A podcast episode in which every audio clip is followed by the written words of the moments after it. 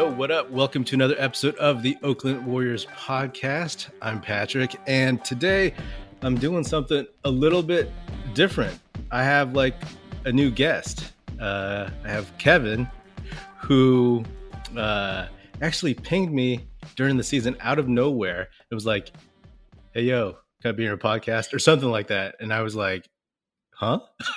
I was like, "This this is new." Um, so I told him, like, "Yo, season's kind of busy. I'm doing these game by game podcasts." and uh, you know I'll uh, I'll reach out and I'll have you on as a guest sometime in the off season and check it out. It's the off season, so here uh, here's Kevin. What's up, Kevin? What up? How you doing? I'm good. I'm good, man. It is. Uh, I thought the off season would be a little bit light, but with the draft and the lottery, it is actually more. It's heavier than I thought. Yeah, it's more intense than uh, than you would expect. It's actually in a lot of ways more intense than the regular season because uh, there's so many damn opinions. But first and foremost, um, I want to know about you a little bit. Like, uh, you're obviously a Warriors fan, so much so that you actually pinged me on Twitter. And um, yeah, tell me a little bit about yourself as a Warriors fan. What is your Warriors fandom background? What's what's what's it like? What's your story? So it was actually I visited my cousin in San Francisco for the first time. I think it was 09 and mm-hmm. then he took me to a game. And I was just shocked by the atmosphere in Oracle. We we weren't good back then, as you know. We weren't the golden child per se, mm-hmm. but we were we were at we were a unit.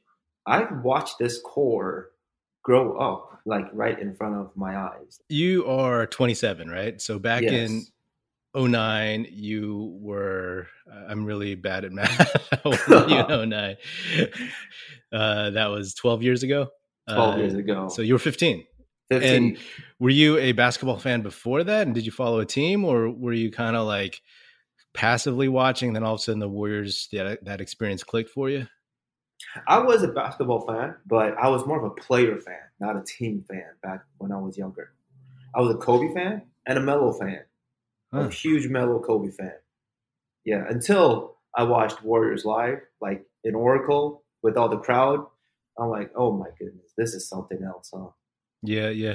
So 09, this was was it uh like late in 09? Was it the 09 uh, 2010 season. That was Steph's rookie yes, year. Yes, it was 09. Okay, so that was yes. Monta, Steph. Oh, Monta. like they were wearing the We Believe uniforms still. Yeah, yeah. It wasn't until the next year that they switched mm-hmm. to the current type of uniform. Yeah. All right, all right. That's cool. That's cool.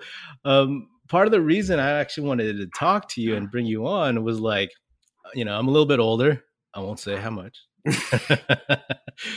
and you know, I've been a fan since like I was a little little kid, 80s, 90s, the 2000s and obviously up until now. And like there's a certain mentality you have when you went through like the 80s and 90s and the 2000s mm-hmm. cuz the Warriors were just like traumatically god awful. And so like you have this mindset it's kind of pessimistic. It's like, uh-oh. You think about the worst case scenario you're like James Wiseman like gets hurt, and you're like, uh oh, mm-hmm. he's Ralph Sampson, like, or um, you know, like oh, we got the seventh and fourteenth pick. Oh man, they're gonna find like Todd Fuller and Adonal Foyle in the same draft. You know, so I'm just curious because like you came up as a Warriors fan when you know they weren't that good, but then they started rising within a couple years of you paying attention to them. So when you look at the Warriors, when you watch the season, like is do you have this attitude of like, oh yeah, they're gonna figure stuff out, or it's gonna end up in a good spot, or is it more like more like me, like oh man, this is this is doom and gloom. This is gonna be we're, we're uh, once this dynasty is officially over, once Steph, Klay, Draymond are gone, we're going to be wandering the desert for 20 more years. Uh, what's your perspective? I'm very pessimistic. Uh, it's like I know about the past, the history of the Warriors organi- organization. It's like, no, I don't want to be stuck in the mud again. it's not fun. Like I don't think like a Laker fan. Like oh, we're gonna be all right.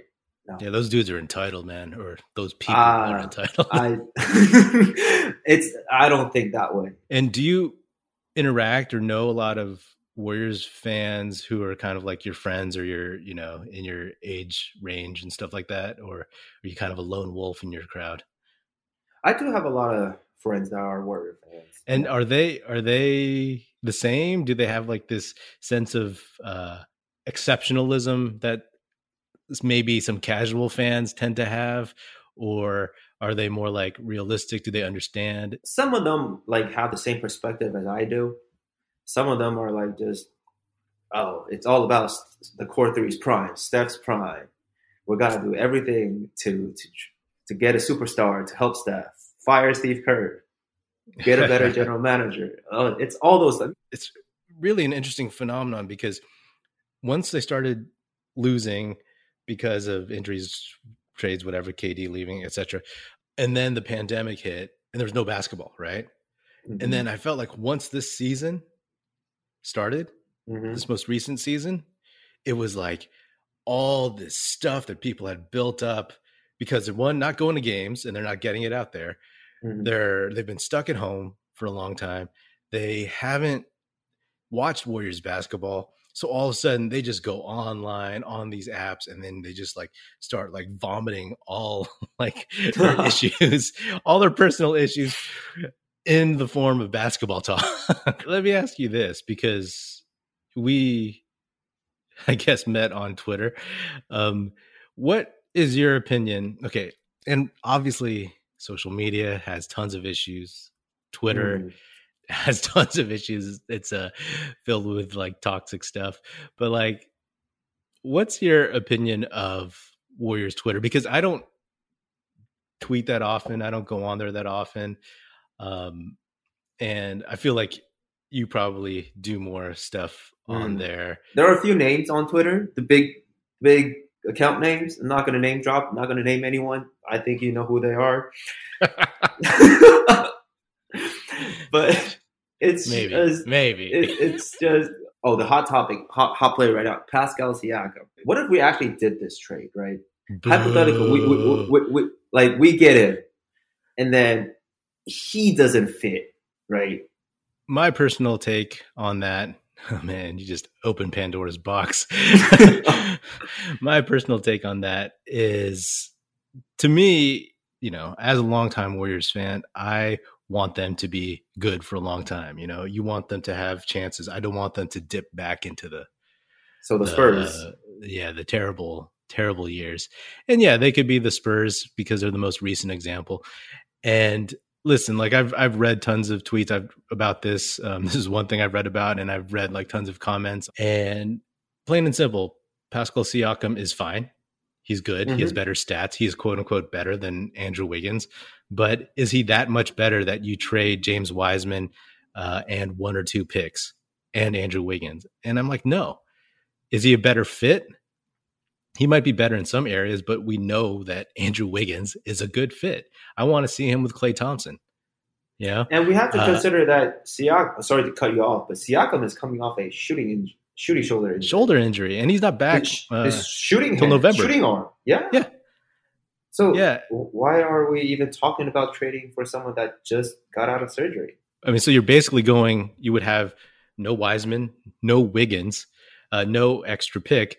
You wouldn't have Klay in November. You wouldn't have Siakam, you know, and, maybe until November, right? Yeah. Don't you so, think Masai is going to ask for a Poole? There's tons of deal breakers for me already. Yeah. Because the thing is, like, what you need to do is you need to think about playoff positioning from the very start, right? So if you're going to be bad in the first part of the season, then you're already digging yourself a hole and you're putting pressure on two guys that would be injured coming back, especially Klay mm-hmm. Thompson. So me personally, I think that you don't do that trade, regardless of if Pascal Siakam is a better player. I don't really care right? That's not the point. I think he's been a little bit overrated, and I guess the last couple years he has come down in people's eyes. But also, here's the thing: it's like get those assets, draft a couple of dudes, and if you don't think Wiseman, if Wiseman doesn't show out for the first part of the season, and you want to trade him, I mean, his trade value will not go down from now, right? Unless something mm-hmm. catastrophic happens, another injury. So if he bumps up his trade value and you have these couple of assets, then like save that, man. Save that till the trade deadline. See what you got. You know, you'll get some vets that way if you really want to, or you'll find mm-hmm. out that hey, Wiseman is actually pretty good and mm-hmm. serviceable. He is getting trashed all over the place, man. People are talking about how DeAndre Ayton was 10 times the prospect. I'm like, this revisionist history is really, really just like, it's frustrating. Yeah. I mean, I guess in terms of Twitter, you just can't take it seriously, right? It's like you mm-hmm. have people that are asking for Kerr to be fired all season long.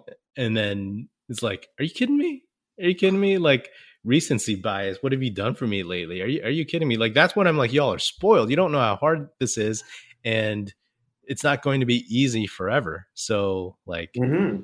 chill, dude. My thing with Kerr is well, true. He came in with a core three player, core three team, right? So he really never had to coach a rookie. Have you thought about that? Oh yeah, hundred percent. Right? 100%. He never had to really develop a lottery pick. Yeah.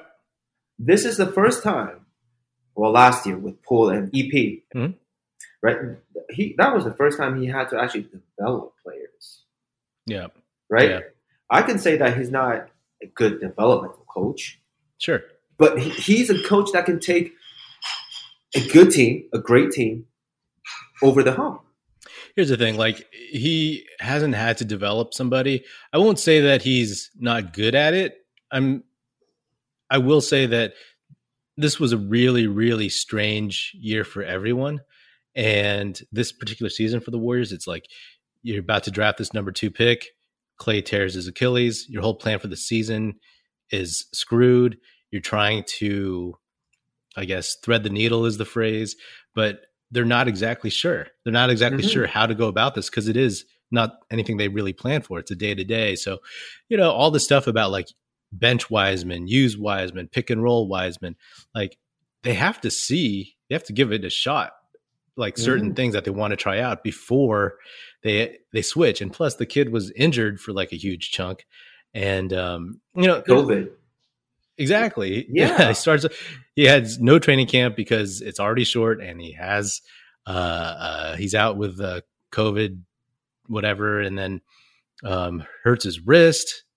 I mean, you know, all this stuff, all the stuff that we all know, and I think it would be a huge mistake. My only only concern with James Wiseman, and I've mentioned this during the season, it's like we've seen flashes of what he can do. He has that ability.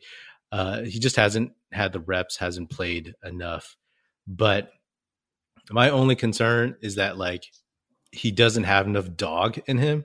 That's that's the only concern. Yeah. He has to have like he's a nice kid, works hard, meditates, all that stuff. Great, speaks says he speaks um, Mandarin. I mean, Mandarin. I don't know, uh, but uh, that's the only thing because like, does he have that fight, that attitude to to really like go after that rebound, to box out that dude, to give this guy an elbow when he's been uh, getting pushed around. Can he fight back? That's the only question I have. Started to see it a little bit here and there during the season. You know, mm-hmm. when he had a mm-hmm. couple breakouts, um, mm-hmm. he's so mild mannered and uh, quiet. Like that's the only thing. That's like the. I'm not questioning his like whether he's a good kid, but like that's the only thing I haven't seen yet. The flashes of everything else, I think it's there. Just needs the reps.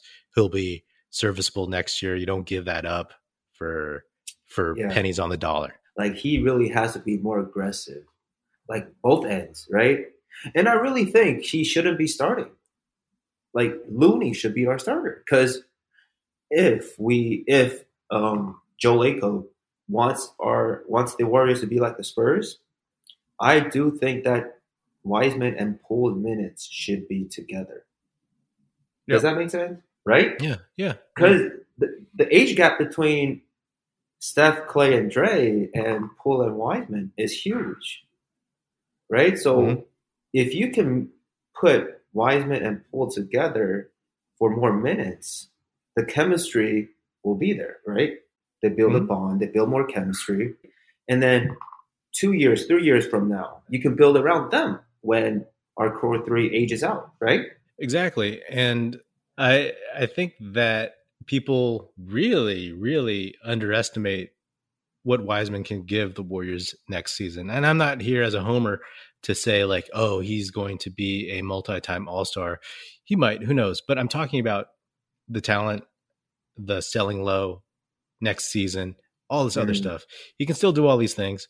And people are of the mindset that he I mean, I did a podcast episode for every damn game this past season, so I actually watched more games ever in my lifetime. uh, and like, he's good. you know, he, he can good. do these things. There's people that are questioning his hands, questioning his feel, but every time he was just getting better at those things, he got hurt. You know, people are so, like, nitpicking on him. Yeah, exactly. And so people are like, oh, he can't rebound. Yes, he can, man. He has good hands, right? People are saying Ayton uh, took Ayton three years, and then it's going to take Wiseman four or five years. Like, are you kidding me? Are you kidding me? Do you think this kid is like a moron? like, this is not this is not Adonal Foyle. This is not Todd Fuller. This is just not some guy who, yes, maybe he doesn't have like the all the reps that he needs and that that sucks. That's a big problem like not playing for a year and a half only playing three games at memphis playing 39 games last season missing summer league. Those are going to be huge. That's going to set him back. He's not going to be as good next season as he would have been if he had played all those games but he will be good.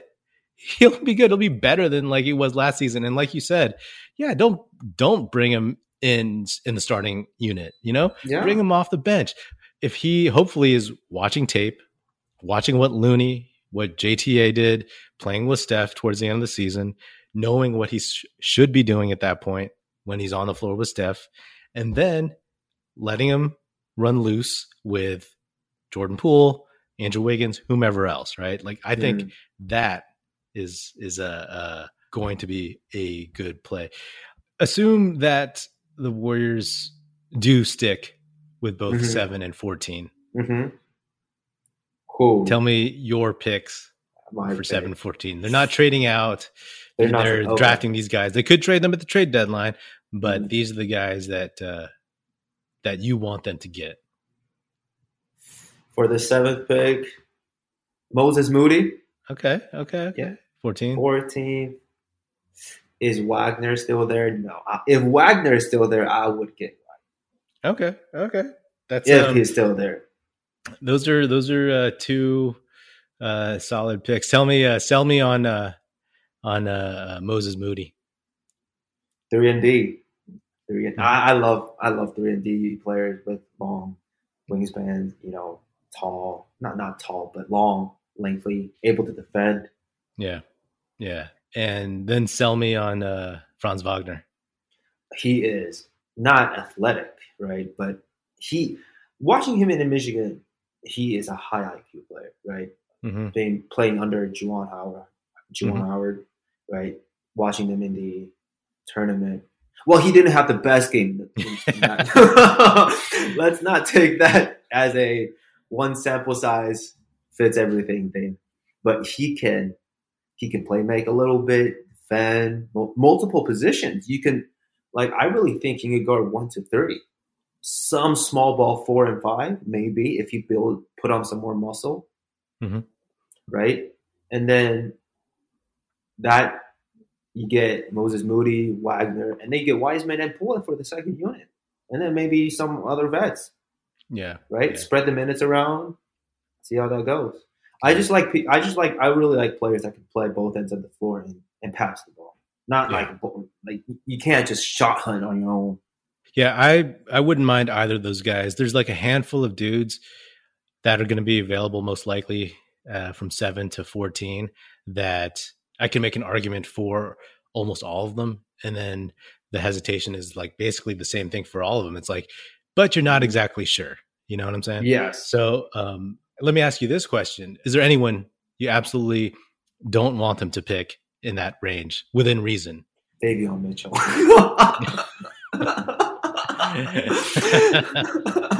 yeah, yeah, yeah. I mean, I think uh, that is fair. I I actually don't want them to pick Davion Mitchell seventh for sure. Maybe 14th, no, depending on too high. Seven, yeah. too maybe high. 14, maybe 14. But tell me why. Tell me what you don't like about Mitchell. He's six foot. he that you can play both ends of the floor. That's that that's your thing. Yeah, cool. But can he really shoot? What is it in his mid sixties and from the line, from the free throw line? Like, can he really, really shoot, or is that just an outlier year? Or can he really shoot the ball? Can yeah. he do it? Right. I I know you have the Mitchell last name, but that doesn't mean cool. anything, right? yeah, yeah. I have concerns about Mitchell for sure. I would not be upset if they passed him over with both picks. There's a handful of other dudes I would take over Davion Mitchell. Can we package them and move up? But if you move up to six, I don't, I don't think it's worth it to package both both picks to move up just one spot. I think it is. If Scottie Barnes is there, I think it's worth it. Um, mm-hmm. Jonathan Kuminga, if he's there, if he falls, I think it's worth it. But I don't think they would do it because of the win now, the optics, the pressure, mm. all this mm. stuff. Right? They're, they would not do it if Kuminga fell to seven and they still kept their 14, I would think they would they my desire would be for mm-hmm. them to take Kuminga and then balance that out, take like a a, a win now, take Mitchell, take Kispert, take Duarte, you know, take them that at was, 14. You know, that was my question. Yeah. So like, um, because it's it sucks, right? Because like we know you don't pick for need. We've learned that over the years. Everybody knows that. It's like a mm-hmm. a, a truism but just because of this very, very, very, very specific situation that no other team has ever seen, more or less, where like you have this championship core and you have a chance to win the title next year and you have two lottery picks. We'll see. We'll see. It's going to be interesting. I'm really looking forward to hearing what happens in like individual workouts or mm-hmm. bringing in Mitchell, seeing how he plays against like Bouknight or something like that. You know, when they pair these guys up. I want to see how they all do. And that'll tell you about his shooting, right? Will he be able to shoot the lights out in that scenario? How he reacts in the interviews, how he reacts to like the shooting drills you put him through, et cetera, et cetera. Who knows, right? And the question also is like, what you want is, I've heard people make the argument. I talked to people in, in uh, comments and blog posts about rookies don't make a huge impact in the playoffs whatever. I'm not doing the research on that. Tyler Herro made a huge difference, right? Just uh, last year. But to me, it's like, it's not only about the playoffs, right? Like you mm. have an older core. You want guys who can contribute in the 82 games prior to the playoffs. You got to be an 82 game player before you become a 16 game player. Yeah. And if you draft, say if you draft like, I don't know, Bouknight, right? Like mm-hmm who knows if he's going to play big minutes in the playoffs?